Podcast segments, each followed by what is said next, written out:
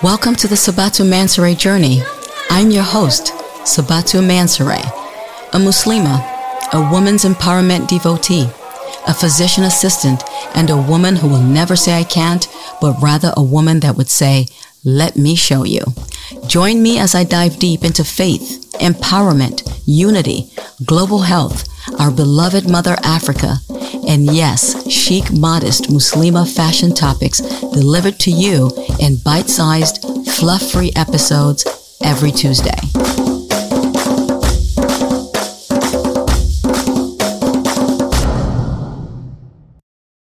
Welcome to the Sabatu Mansaray journey. My dear listeners, our month of faith and adversity continues, and I mentioned that we would have guests on the show to talk to us about how they deal, cope, or manage adversities and trials, and how faith plays a role in their lives.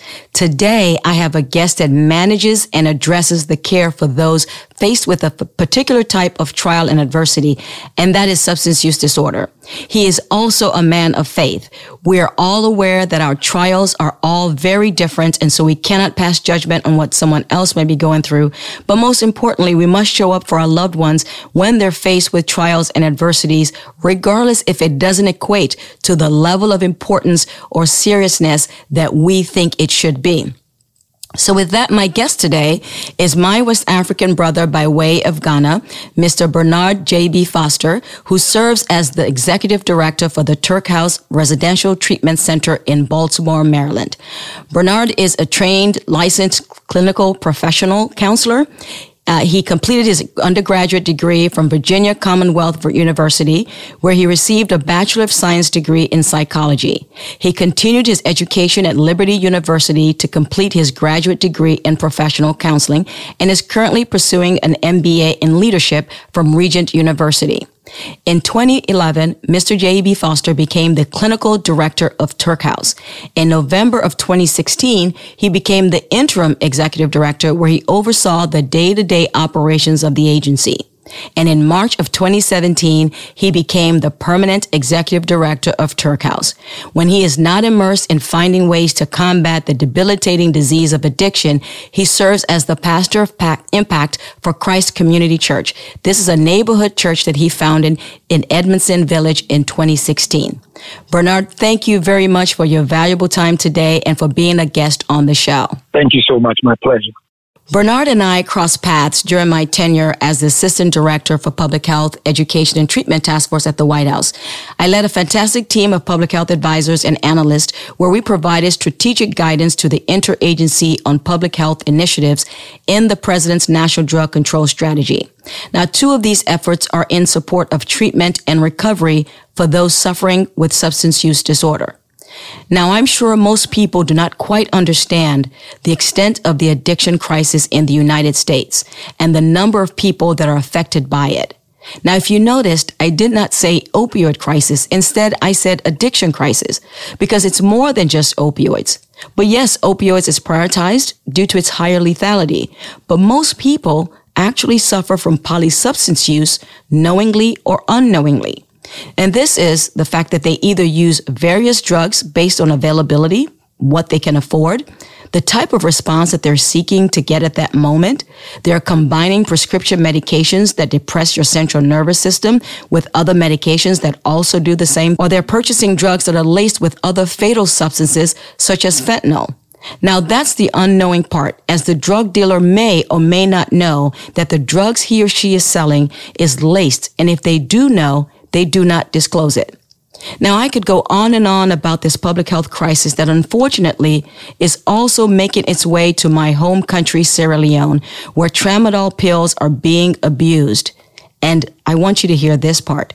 People are now also drinking the extract from the lining in boiled diapers or pampers, seeking the euphoric feeling of being high.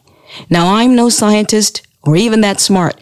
But it's safe to say that that, that extract has to have some form of toxicity or corrosiveness tied to it, like cancer type toxicity or some sort of end organ damage that can come out of this.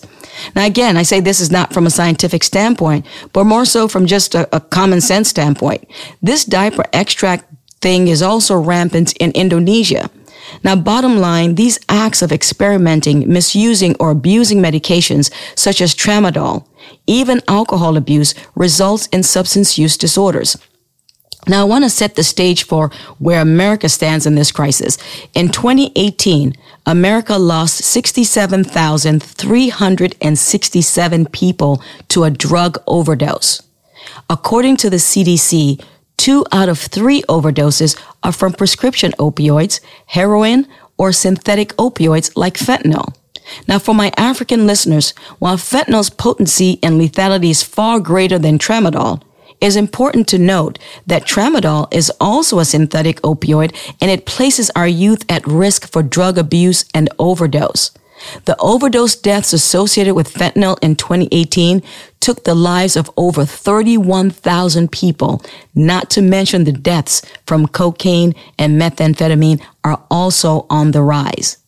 Now, as Africans, we must protect our youth and we must start early, especially as it relates to drug use and its associated consequences. The impacts it can have on their adult life, that is, if they make it to adulthood without dying or being incarcerated, are enormous. And the old saying is true prevention is better than cure. And for our African governments and health leaders, the cost and impacts of addiction to a country, be it human, economic, or health is immeasurable and it is a lot to bear. And we must not ignore the state of affairs of our youth. Our youth actually represent our future. And we must ensure that we invest 100% in their future. We will shelf this very important topic on Africa's public health initiatives on substance use disorder for a future episode. But in the meantime, let's put on our innovative hats on how we as Africans can prevent, address and combat drug use in our continent. I would love to hear your thoughts and suggestions. As always, at the end of the show, you will hear the various ways that you can reach me or how we can start a discussion uh, via social media.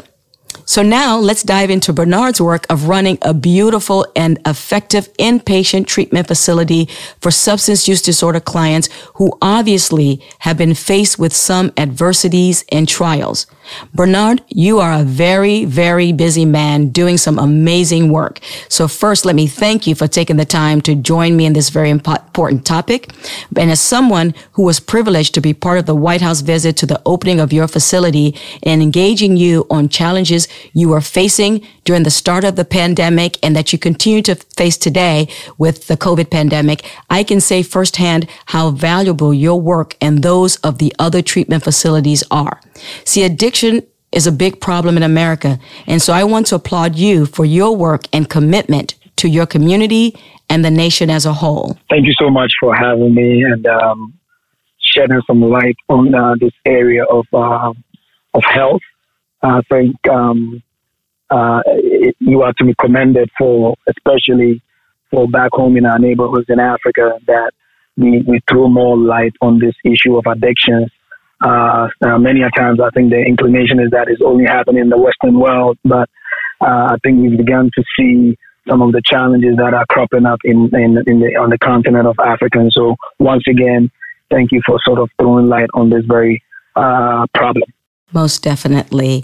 Um, and, and, so we're going to start. Uh, I have a few questions for you, but the very first one, of course, as we talk about our, our African continent, out of curiosity, when did you leave Ghana and how did you get into addiction treatment, this, the, this world of addiction treatment? Oh boy, it's a long story, but I like to keep it. I'll, I'll try to keep it pissing.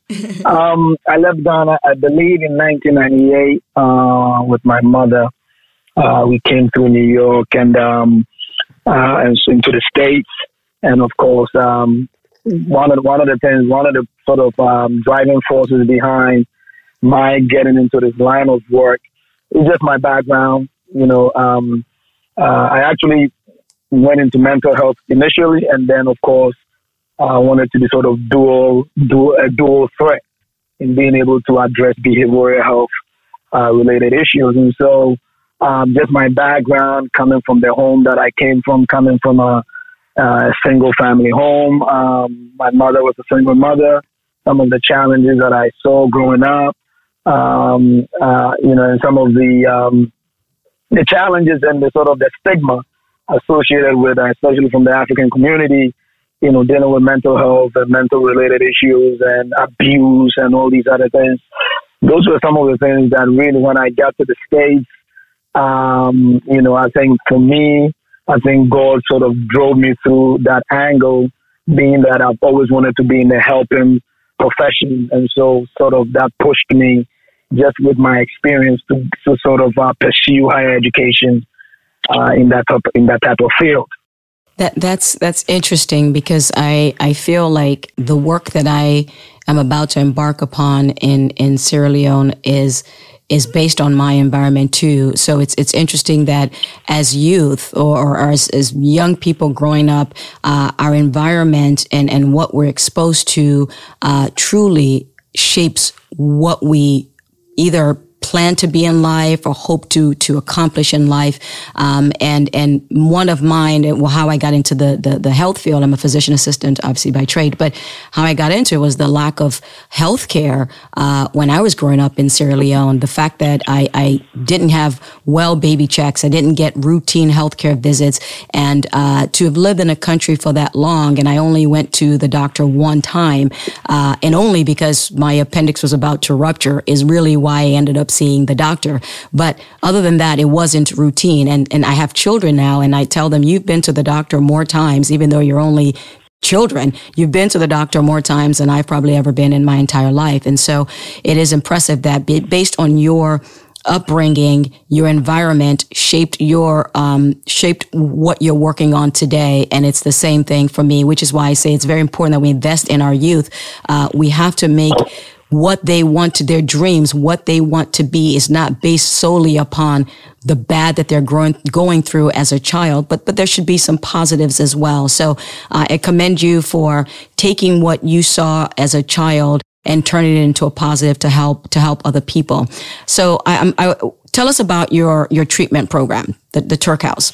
So the Tuerk House um, is a behavioral uh, treatment facility. Uh, we have about five sites. Um, with a capacity of about 250. Um, it was um, it, it, it, began in 1970. We've seen over 40,000 patients uh, dealing with a myriad of uh, behavioral uh, related problems, to include even sometimes somatic issues. Uh, but uh, predominantly, we are dealing with um, uh, dual related um, comorbidities. We are dealing with substance use disorders. We are dealing with mental health related disorders, and and and and and and that is sort of the gist of it.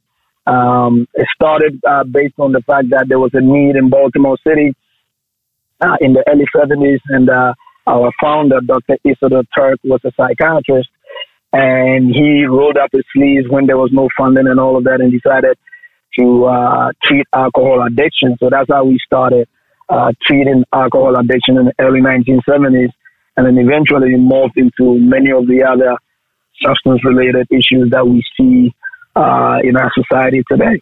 Wow, that's um, that's impressive, and and thank God for people that that that see a, a, problem and they become part of the solution and not just keep talking about the problem. So, uh, kudos to the the the, or the founder of of the Tuerk House. Uh, I know you're a man of faith, and most people, when they're tried or have faced adversities, they then turn to God. But when life is good, we tend to forget how that good actually came to be. And some of us neglect our faith and we become part of the worldly life. We, you know, we just you know, enjoy what we're we're experiencing at that moment, the positive, the good things.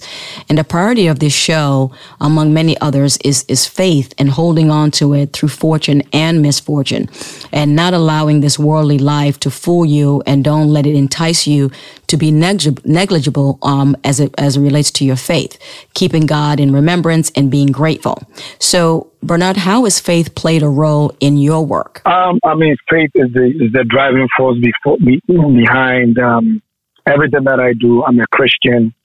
I believe in the uh, in Jesus Christ as my Lord and personal Savior. I believe that um, uh, uh, uh, uh you know God controls the whole world, and I think just for my personal belief, it would be foolish to neglect the Creator and of the universe, both the visible and the invincible things of this world. And I think I, I work from that framework uh, that says that says that we are dealing with uh, uh, entities and spiritual realities that sometimes uh, we tend to negate. Majority of the time, we negate.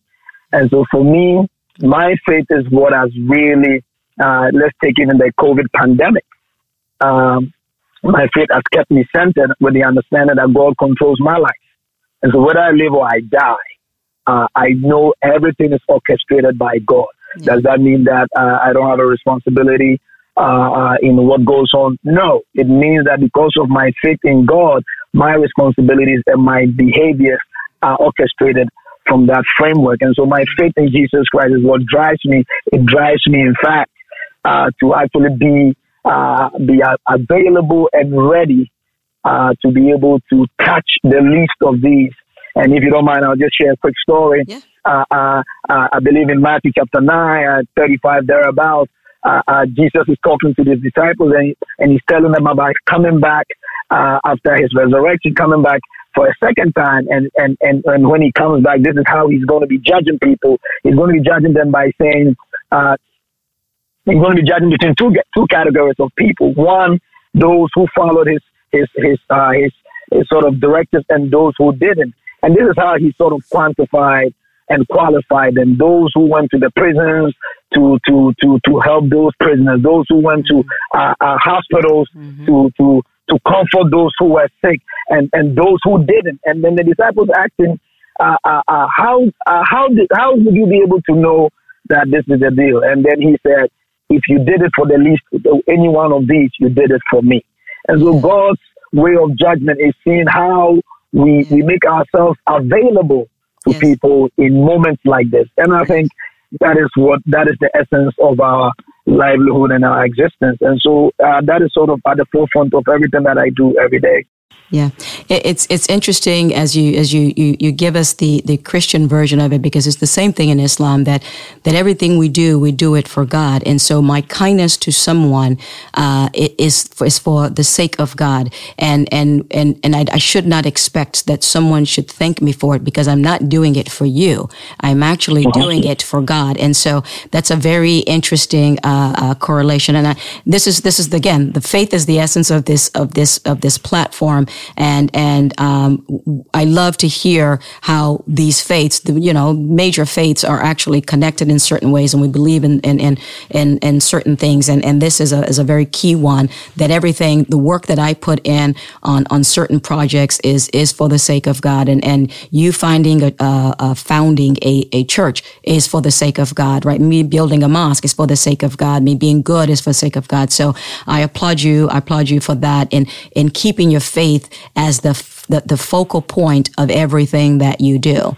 Now, now I know that in the program you have to manage clients with varying faiths and cultures, and and you and I both know how faiths and cultures and families some of us at least view addiction as a moral failing. And that could be right. an additional unnecessary barrier that impacts clients, whether it's for them to seek help or even stick with the program because they may lack support from their loved ones. So how do you manage, um, as a Christian uh, pastor and you have a interfaith, call it that, interfaith, um, uh, clients how do you connect? How do you relate? How do you how do you get them on track even though you do not believe in the same things?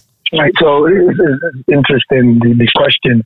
One of the things that I've, I've always been fascinated by the hippocratic oath of physicians first do no harm right? Mm-hmm. and so uh, even in my faith in my christian walk i'm not supposed to oh do good to just christians or yeah. just interact with christians or just my faith tells me everybody is God's child and I must deal with them just as God will deal with them. Everybody came out of uh, uh, uh, Abraham and, and mm-hmm. Jesus Christ's responsibility, uh, his, his sort of directive to me mm-hmm. as a Christian is to be able to exemplify uh, uh, God, not with by having oh, you are this color, or you are that color, or you are this faith, or you are that faith. Yeah. And so in the program, uh, uh, uh, we allow spirituality in whatever forms people uh, uh, want to have them to be able to materialize. And so we we are not in this program to dictate how people ought to uh, uh, uh, uh, receive treatment and what have you. What we do in this program is we collaborate with the patient uh, to develop a treatment plan that fits the patient. Yes. Okay. And so we, and so that is it is patient centered in that regard. Yeah. And so spirituality, we we've had. Uh, we've had um, Jews come through. We have Muslims. We have Christians. We have non-believers come through. Yeah. At the end of the day, our responsibility in this program is to treat the patient, the totality of the patient, yes. with the understanding that spirituality or lack thereof is also part of the patient's makeup. And whatever the patient decides to do, we accommodate uh, that uh, that type of um, uh, um, sort of presentation. Yeah, yeah. Uh, very important thing you said is that you tailor the um, the treatment plan to the patient. And, and we know that addiction treatment is not a one size fit all. Uh, everybody comes with their challenges, um, and, and, not everyone actually needs to be an inpatient. Some people can do it right. outpatient. So it's good to know that the patient has an active voice uh, in the in the treatment plan uh, because that's also a, a motivation to stick with the program. Like this is something that we agreed upon based on what you can and cannot do, but your focus is the the holistic approach. It's all of things. It's all encompassing, and, and you try to to uh, meet them uh, where you can to make sure that they they stick with the program. So kudos to you uh, uh on on keeping that in mind because you know some of these these these treatment facilities, not yours, but there are a lot of them out there that the the the way that they approach it is not about the patient; it's about everything else right. other than the patient. And so, uh, and and so, there's no plan that's that's geared towards the patient. It's it's geared towards their their their pockets, right? And so, uh, right. kudos to you. But but if you were one of those, you wouldn't be around since 1970. So clearly, uh, you have demonstrated that that's not what you what you do. Those guys last for a few, you know, for a few months, maybe a year or two, and then true. they get caught, right?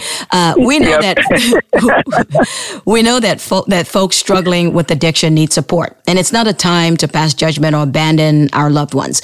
I know the mm-hmm. family mm-hmm. and loved ones are also trying to process where things may have gone wrong. You know, as a, as a parent, you may be thinking, what did I do wrong? As a, as a wife or a husband, you're thinking, where did, what did I do wrong? Uh, or what did I do wrong? But we all have our trials and burdens to bear. So most important, I, what I want people to, to hear or get from this is that let's not pass judgment on people going through uh, a substance use disorder issue. Um, we we should show up. We need to be understanding. We need to help them manage this thing because I can tell you if they could have managed it on their own, none of us would know they had a problem because all of us are dealing with certain personal uh, health issues that the world doesn't know about because we're able to kind of sort of manage it on our own. But addiction is a different, different kind of um, animal, call it that. And and people tend to eh, eh, we shun folks because they have a substance use disorder we consider them they have failed uh, morally and we, we, we miss big parts to how we got to this place and the lack of control uh, that that these these clients tend tend to have and so how does someone in your position influence that mindset and encourage those suffering from this chronic disease to seek treatment and rely on the support system within your facility. Because now, let's say their families have abandoned them, their loved, one, loved, loved ones have abandoned them. How are you able to influence that mindset to encourage them to be now their new support system within your facility? Um, uh, so, so I think, um, uh, especially here at Tuerk House, you know, every patient um, uh, um, that comes in here, um, uh, there's, there's a challenge of their readiness to, to make changes in their lives, right? And, uh, and we understand that addiction is a disease, which is, uh, you know, it's been a struggle. Uh, even in the United States, it was just recent years that, you know, that understanding came to fruition.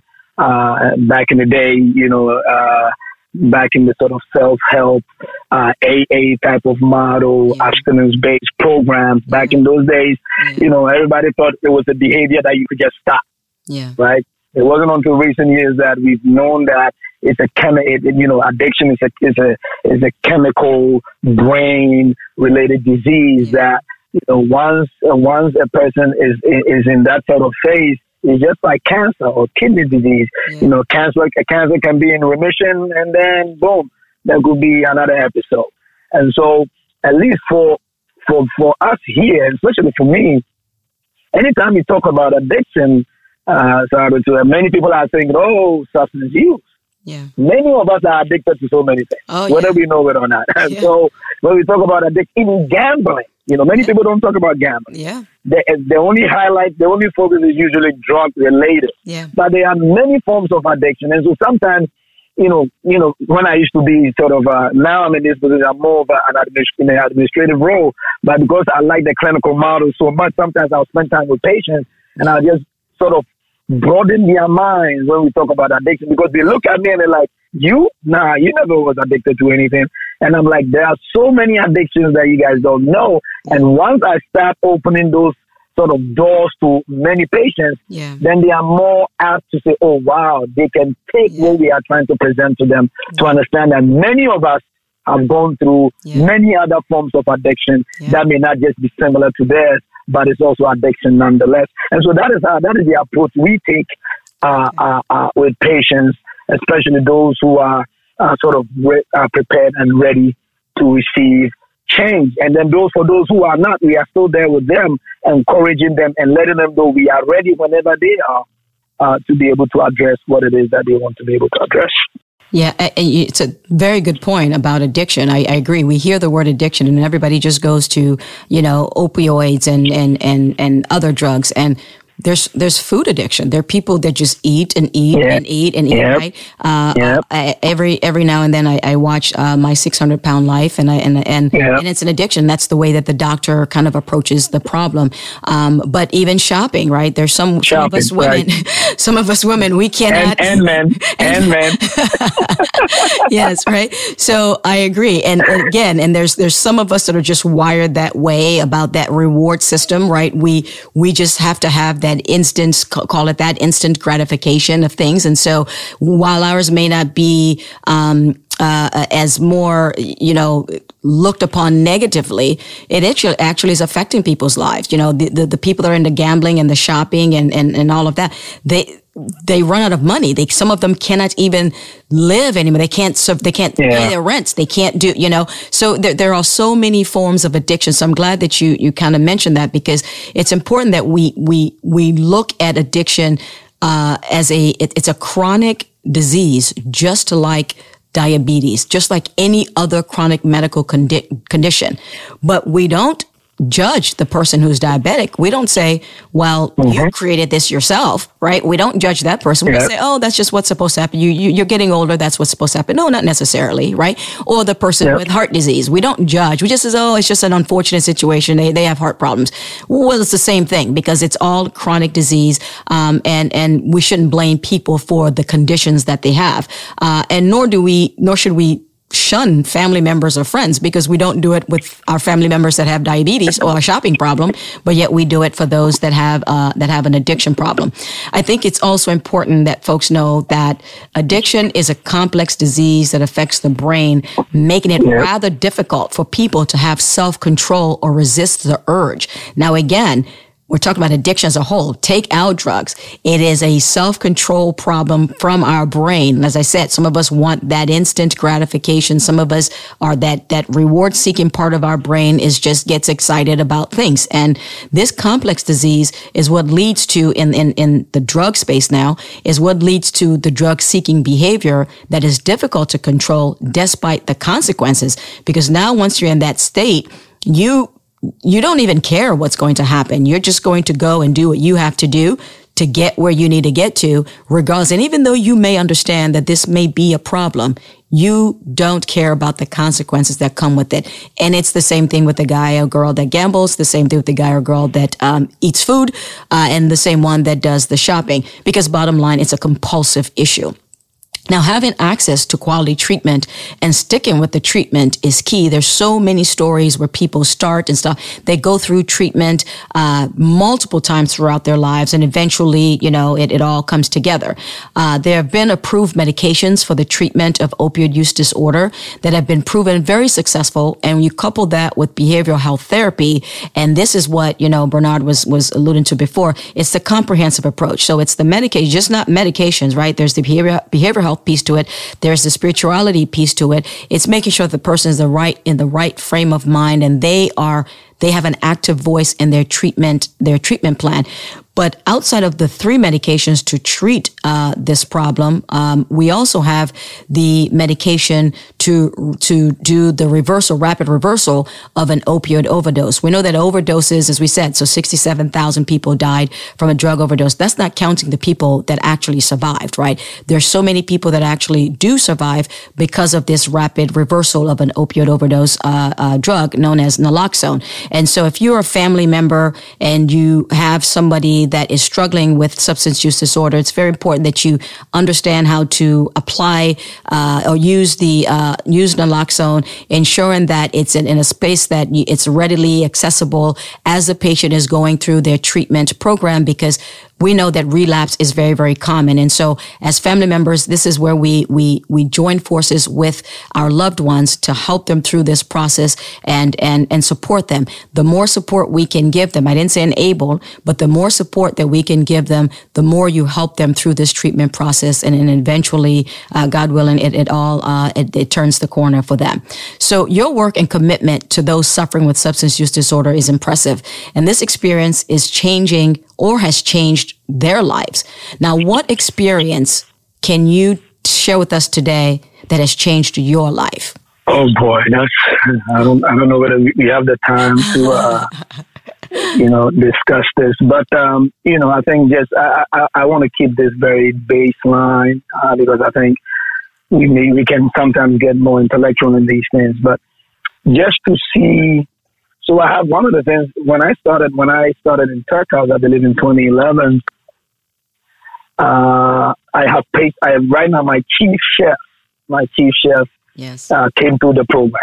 Yeah. Okay, I have many staff that came through the program, and to just to to number one for them to allow us to you know try to come alongside them and be able to assist uh, in their sort of trajectory and recovery uh, is is fantastic and wonderful.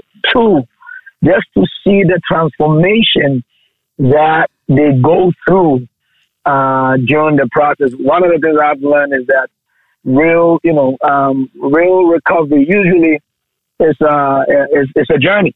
It's not a number. It's not a one size fits all. Number one, and it's a journey. It's a almost a lifetime journey. Yeah. And to have to a lot of the patients that have come through our program Many of them are working for the program to see the transformation, to see from their very first day they came through our doors yeah. and to see the transformation, the healing, the the uh, uh, uh, the recovery. Many of whom have been able to purchase homes. Many of whom have been able to reunite with their families. Yeah. Many of whom have been gainfully employed. Many of uh, it's just wonderful. It's just uh, to be able to see the willpower uh, uh, uh, uh of people that have been sort of given a second chance. Uh, as, you, as you talked about the overdose related deaths, as you mentioned, even one person dying. Yes. Is, is, is crucial, yes. let alone over almost 70 people, over yes. almost 70,000 people died some few years ago. And so just to see the transformation of people, just to see the resiliency uh, uh, of our patients who come through uh, the door. Now, I'm not going to be, I'm not going to uh, just sugarcoat everything. There's been also challenges of people that have had to come through our doors or have many episodes, five, seven, ten, fifteen different times coming through uh, the program, which we like because at least they know we are our doors are open open yes. for them to be able to anytime they want it because you can't force somebody to get recovery. However, uh, the majority of our successes is that we've seen a lot of transformation uh, with the patient. And, and, and for me, that is a wonderful sight to behold. Yes, I I remember the story uh, of your chef when we when when we visited your um, the facility when you opened it, and it was absolutely touching to to hear that that that young man's journey to now he went from being a patient to now he is part of the team that helps people, right? Because nutrition is a very big part to all of this. Most of the people that come into your facility have not been living the best life prior to them entering your facility. And to have someone with lived experience that says, look at me, I can show you that you can do it. I was you a few years ago. And, and that is such a, uh, a very valuable point. And I know not just him, a lot more of your staff have the lived experience as well, but he's someone that they, because food brings people together, right?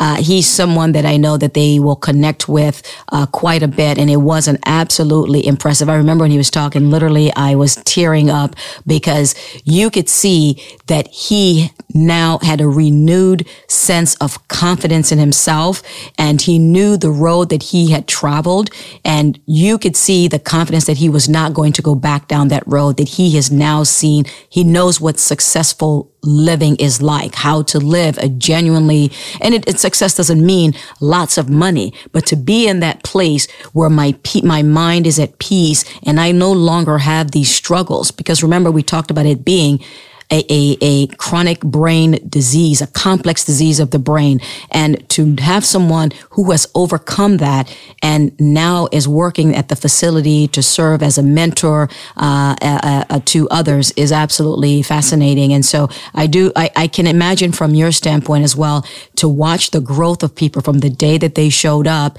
to the end, the day that they walk out and you knowing that they're walking out in confidence and you're confident that you will not see them again because because you have instilled in them the tools to to to deal with this because it is a lifetime, right? You're never uh, free of this. It is a you're in recovery forever because there's the the constant temptation is going to be there because again, this is a, this is about the brain. Uh, it reminds me of um, when I was in Iraq treating patients, and you know they bring patients in that are severely injured and you have done every single thing you can. You fix them. And some of them really, even though they're in and out of it, your voice is something. And I remember distinctly a patient uh, that I had treated, uh, and this was probably one of the very first ones that we treated. This is in, in 2000, uh, 2006. And we treated him, we evacuated him out. I was kind of like the first, uh, maybe the second level of of of, of treatment uh, that they tend to get before they go to like the hospital treatment where they get surgeries and stuff. But but he he came in, he's in and out per se of it. He's severely injured as an IED blast. Treated him, and I, he could hear my voice as I'm telling people what to do, and we're kind of working as a team. Now fast forward, we get uh, we're all redeployed. He comes to the clinic for something else to be seen. He's now well uh, from this from this injury injury, he comes to the clinic and I, I don't remember because in that year I treated 7,500 trauma patients, right? And so I don't necessarily remember his name, his face, but I'm talking and he hears my voice in the other room and he immediately comes over and he says, you treated me in Iraq. And I thought, why, what? He says, yeah. He said, your voice. I just remember hearing your voice over and over in the room as you were treating and as you're telling people what to do. I just heard your voice the entire time. And when you talk about the feeling of you, the satisfaction that oh my God, my work, I did something that saved someone's life and my voice remained with this person for, I mean, cause this was very early on. So you're talking about a year later and he still held on and all he could remember, I, he does not know what I look like. He didn't know anything, but that voice spoke to, when he heard me speak again, he knew that I was the person that was in there. And he says, thank you so much for all you did for me that day. And Bernard, I was crying and maybe all I do is cry. I feel like I'm always crying, but all I did was cry because you treat so many and we follow them, we follow them and all the way till they make it to the United States because again, there's the anxiety of yourself. Like, did I do everything right? Did I do everything right? And then they make it to the States and now they're at Walter Reed and you said, okay, they're in, in, in good hands. I mean, even if they make it to Baghdad, they're in good hands, but to see him a year later and, and remembering the injuries he had because he was the first patient, remembering the injuries he had and and to he- hear him say thank you for what you did that day is absolutely uh, it sticks with me. And I, I know you get so much of that uh, because you have saved and i'm going to use the word saved through god's through god's help you have saved so many people. That facility uh, and well the, the the five that you guys have have saved so many lives. You've you've you've you're, you're present when they needed you to be there and you're not related. You have no, you know, no personal ties to them. It's the work of God. You're helping people because that is what God has put you on this earth to do. So thank you for your work uh, on, on continuing to save lives. And I hope that Tuerk House continues to grow uh, and many more facilities uh, continue to be established, uh, be it across Baltimore or across the United States. Uh, it's, it's, a, it's a need everywhere, especially in our rural communities. Now, um, I'm going to talk a little bit about Africa. Um, what's okay. your take on because because this platform is really it, it's it's it has so many uh, branches and arms and legs to, to this platform, but but most importantly is is how we can reach uh, our people in Africa to to see the problems that we have. But these are not problems that just are in Africa. They see that they're that these problems are sometimes global, but the difference is that other people are doing things about it and we are ignoring the, the problems in some cases, not in all. So what's your take on substance use disorder in Africa? And, oh, let me stop there. What's your take on substance use disorder in Africa? I think hmm, uh, that's, that's, a, that's a mouthful of a question. Um, you know, I think both from your end and my end, I mean, that's where our heart is. That's where we're from.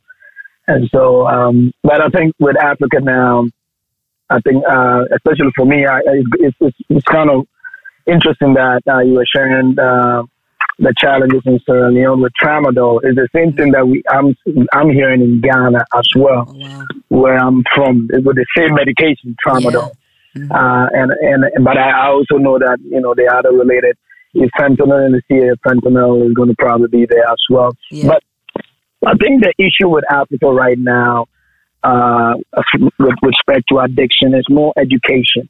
Uh, there's a lack of education to be able to really comprehend the severity of the disease. And, and one of the things with Africa is also that uh, everything is couched in sort of a religious, um, from a religious lens. And so, you know, when people see these things going on, uh, I don't know about Sierra Leone, but from where I'm from, uh, it's mostly uh, referred to as witchcraft and all these other uh, craziness that goes on. Mm-hmm. And so that is the challenge um, that I think from the African standpoint, I think it's more education and awareness. Number one, to the to the to the to the presence of the disease, and then number two, being able to marshal efforts to be able to combat uh, the onset of it.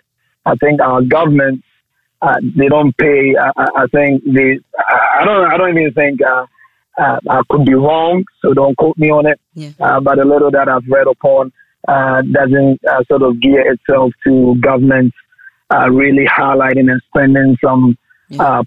Uh, greater portions of their budgets yeah. to combating this debilitating disease. And for me, I think that my, my take on it is that uh, there's a lack of awareness and education, and, and, and it's typical of our continent.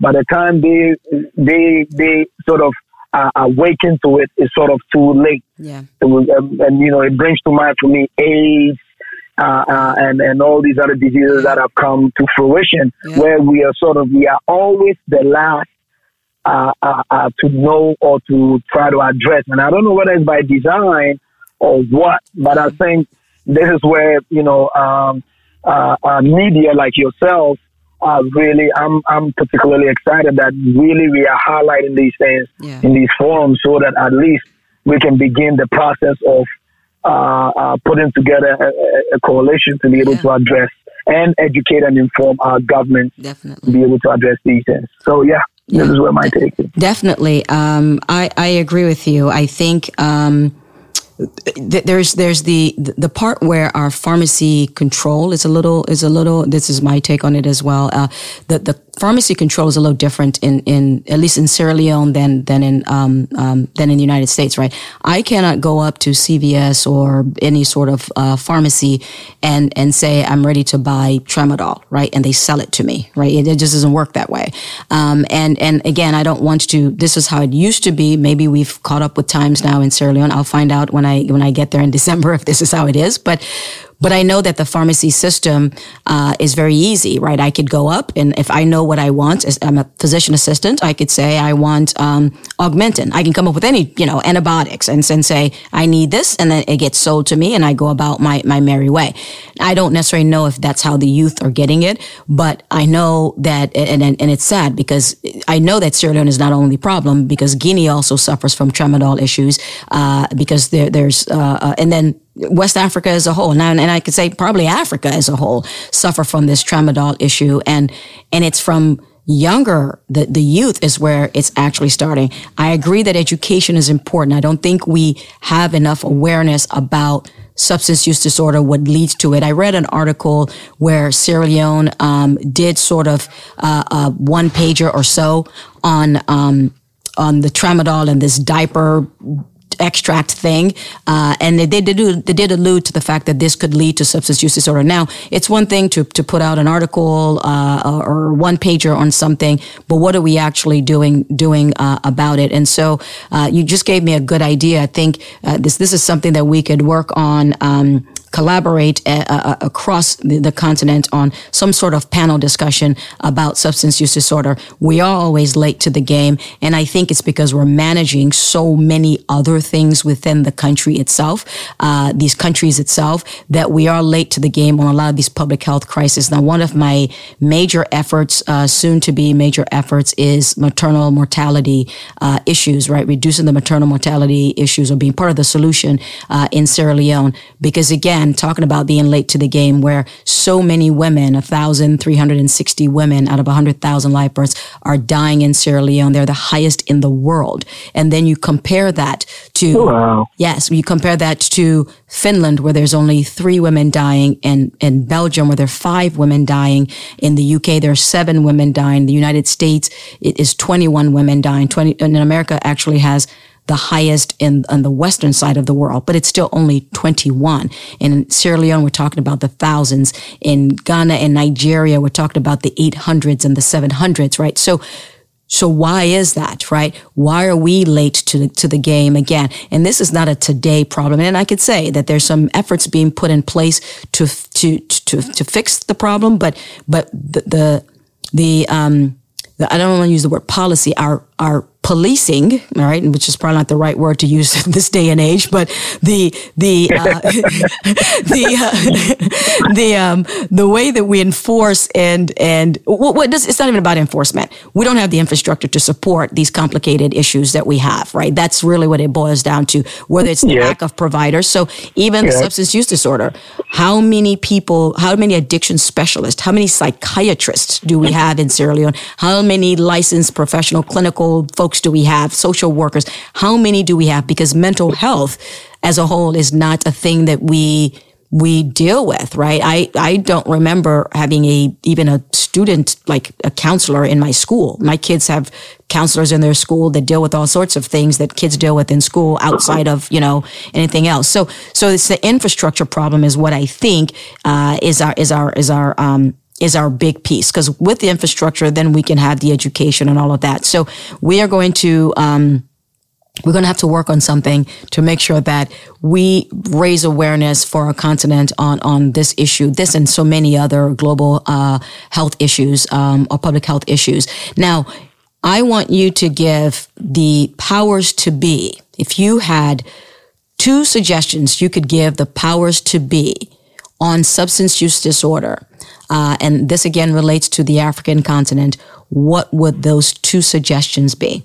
Uh, one is education. Um, um, I think that there ought to be uh, a committee of some sort in, in these various African countries to be able to put a committee together to be able to study uh, thoroughly um, addiction and the challenges associated with them and and and, and number two, uh, uh, uh, the the you know being able to destigmatize uh, uh, um, um, families, individuals um, uh, that are struggling with the disease, with the disease, and then building an infra- infrastructure that is able to absorb the challenges that are that are um, that are presented by uh, with addiction. But I think uh, if, if there's one thing I, I would encourage or them to do is to be able to include uh, addiction is a public health crisis. To include that as part of their budget, uh, reserve about two percent of the budget to be able to address specifically uh, uh, with addiction. And I think, especially in Africa, if it happens, it's happening in Ghana. It's gonna it's gonna travel all over the country, all over the continent, and so each government um, is able to pledge uh, we have the OAU, we have the OAU for Africa. We have ECOWAS for West Africa. Being able to pledge two percent of your uh, of your entire budget, annual budget, to address uh, addiction, I think would be a great start.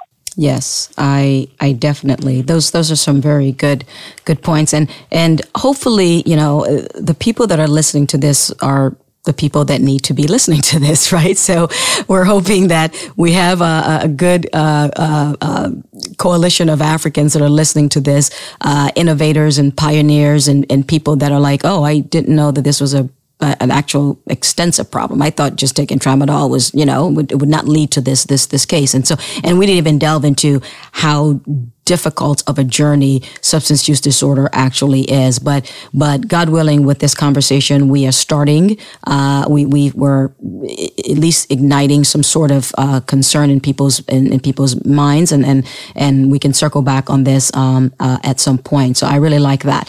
Uh, it, I know you're aware of the United Nations Sustainable Development Goals, and Goal 3 uh, has an overarching focus on good health and well being, specifically, has a target a goal for our topic today. Now, target 3.5 is to strengthen the prevention and treatment of substance abuse, including narcotic drug abuse and harmful use of alcohol. So the, the United Nations has pretty much given us this is a universal call to action by the UN with hopes that world leaders will deliver on the 17 sustainable development goals by 2030 right? And i just mentioned one of one of those uh, the, the maternal mortality is another one of those as well. But so before we wrap up the episode i know that you have kind of given us the the suggestions that you would would make to uh, leaders. Um, but what important message would you like to share with the African community? So the, the you, the me, the everyone else out there, not the, necessarily the people that make the decisions, but the African community in regards to substance use disorder. What message would you like to share? I think for me, uh, uh, I think is action. You know, one of the one of the challenges of Africa is that we are always waiting for some governmental uh, uh, authority outside of Africa to come and tell us what to do. Yes. And and for me, I'm tired of that. I've, I'm, I'm 41 years old now. I've known the UN's existence for years, uh, years on end, and, and and and really, it's action time now for yes. Africans. And and and we've always uh, the, the, the the continent of Africa has always, you know, we this continent is so rich with so many things that. But the thing is, because we are not acting ourselves, we are looking for others to come and tell us how to act. Yes. And, and, and, and that sort of cycle ought to be broken. Yes. We have thought leaders, we have intellectuals, yourself, we have, we have many people that can really go into the continent mm-hmm. and begin to put pen to paper and begin to act. And so if there's anything from my end, I'm tired. To go out on I don't want to go off on a tangent here. I'm tired of having other world bodies. Yes global in their nature and what have you. I'm not to say that they are not doing great work. Yes. But we, we the people, uh, yes. uh, to borrow a term from the United States, we the people of the continent of Africa are able to act. Yes. We have the same wherewithal, we have the smarts, the intelligence, the capabilities yes. to be able to enforce and put into action real change from within the continent. And I think if there's one word that I would say to our hearers and, and, and thought leaders and think tanks. It will be it's time for action. I'm tired of the talk. We talk for years. We put things, we develop communiques, we develop articles, and these are all great things. It is time to take the ideas from the paper and bring it to reality. And I think we have the people and the apparatus yep. to be able to do it. I agree. I, you, you absolutely this is what this is about. Literally, this platform, um, outside of the faith, what this is about is to spark that innovation. We as Africans, we have to stop letting it be done to us, be done for us but you can join us and we do it together. But I don't exactly. need you to do it to me or for me. I need you to do it with me. And we do have the ability. I have so many guests every month. I try to focus to have a guest that's doing something in their country to address their problems, right? Not waiting for somebody else to come and do it. Now I get it, right? There's, there's, there's resource issues and there's a part to play in international organizations, but there is a significant value to grassroots organizations, grassroots us, every single one of us, you, me, community, uh, uh, youth, and uh, religious leaders, everyone has a part to play. And as I'm uh, embarking again upon this journey of maternal mortality, that's what it is about. It's like that's where I came from. Who better to go back and be part of the solution to the local problem? It is my problem. It is not the international organizations problem. Great that they're yep. there to help us because we want to meet what the UN's call to action has, has, has asked of us. And we, we're not set up, whether it's an infrastructure resource wise to do it. But why are we not doing it with them? Why are we the ones that we, we're not even, you know, that we help them to implement their plan? Why is it not our plan that's being implemented by them? Why is it not our plan? Yep. You know, because yep. at the end of it, it has to be sustainable. And as long as someone is doing it to us and for us, it's not sustainable until they're doing it with us. Then it's sustainable, right? And so that's the big thing. Everybody can come in and everybody eventually leaves. And if we leave it in a state that you, the African country, cannot continue it on to, to get us to success, then what was the point of doing it? Which is why we need to get a better handle on it. So absolutely, that is what this is about. The call to action. Let's stop talking about it, you know, as, as, as they say in maybe like a rap song or something, does not talk about it. Let's be about it. This is, be about it, yeah, right. this is the time to be about it. This is the time I'm leaving. I'm picking up my family to return to Sierra Leone to go and be about it, right? There's so much experience I've gained uh, from living here in the United States to being in the military to working at the White House that I can be part of a solution and may not be able to ta- tackle every single thing, but Lord knows I want to tackle every single thing. But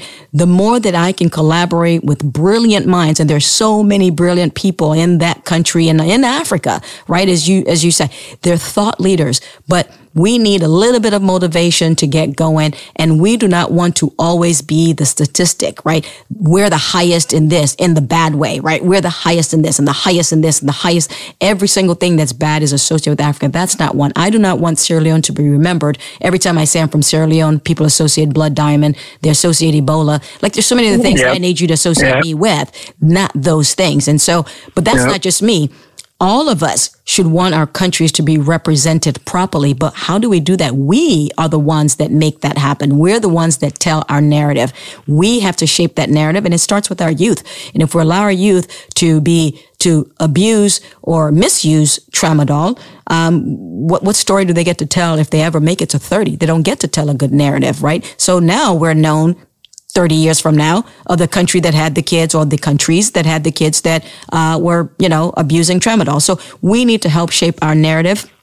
And I can be on this rant. I can go on rants. I mean, it seems like every episode I have a rant. So I'm going to try not to. it's passion. it's the passion of this deal. Yeah, yeah. Yes. It's like, come on, let's just, let's just get together and, and, and figure it out. I'm willing to work 24 hours a day, seven days a week, just to make sure that I do my part in being part of the local solution to the local problems that we have. So with that, Bernard, we're going to wrap up the episode. It's been an absolute pleasure and honor to have you on the show. And God willing, we have both raised a little awareness on addiction, its consequences, and the importance of treatment and recovery. Addiction, unfortunately, has kidnapped the lives of thousands of people, and we have lost far too many lives to drug overdose. I have had guests of the show, Ray and Marianne Massey, who lost their son to an overdose. The Masseys are one of many who have suffered a tremendous loss to the addiction crisis. I urge you all to not abandon or look the other way. If you or someone you know is struggling with this chronic disease, I ask you to seek help and encourage your loved ones to do the same. This month is about trials and adversities. And my dear listeners, addiction is part and parcel to that test. As we know that we all are going to get tested. We just get tested in different ways. Don't judge. Don't shun. Don't minimize. Through the good and the bad in our lives, let's cling to our faith before we even get tested. And let's serve as an encouragement to each other so that we all can prioritize our faiths, that we can keep God in constant remembrance and live the life that we have left wisely. And I pray that God makes it easy for all of us to be rightfully guided. My dear brothers and sisters, I pray that this episode encouraged, inspired you to seek help if you or someone you know is struggling with addiction and has shed a little light on this complex disease. If you enjoyed the show, please leave a rating and a review, and I look forward to hearing from you. Please be sure to hit subscribe so you do not miss out on any of my weekly shows and apparently my passion, which I call a rant. For more information on Bernard, Bernard and the Tuerk House, you can connect with him at tuerkhouse.org. Uh, a great resource again for those suffering with substance use disorder is the Substance Abuse and Mental Health Services Administration, known as SAMHSA, which is a component of the Health and Human Services right here in the United States. They have a 24-7 national helpline number, which is 1-800-662-HELP uh, for those facing mental health or substance use disorders. And there's a website where you can also go to find treatment services in your area. And that link is findtreatment.gov. I will also include a link to a blog post by a renowned chain of treatment centers in Ohio. Uh, and I think they've also spread into Kentucky. And this treatment center is known as Brightview. This article was actually released on 31 August in support of International Overdose Awareness Day. And it is titled, Today is International Overdose Awareness Day. This is what you need to know. Now, I know I said a lot of things and you're like, I'm not going to remember, be able to remember this. No worries. I will include the links in the show notes and on social media. If you've enjoyed the show again, please leave a rating. Please hit subscribe. I love to hear from you. And don't forget, I asked you a question in the beginning. Send suggestions. Let's just, let's start the dialogue on what we as Africans can do to start to address and combat, prevent. Let's start there. Prevent address and combat our substance use disorder problem that is starting in our youth with tramadol. Thank you so much for your time today. Thank you, Bernard. Hope to talk to you again soon. We're going to do that panel, brother. We're going to talk soon. Thank you. Thank you so much.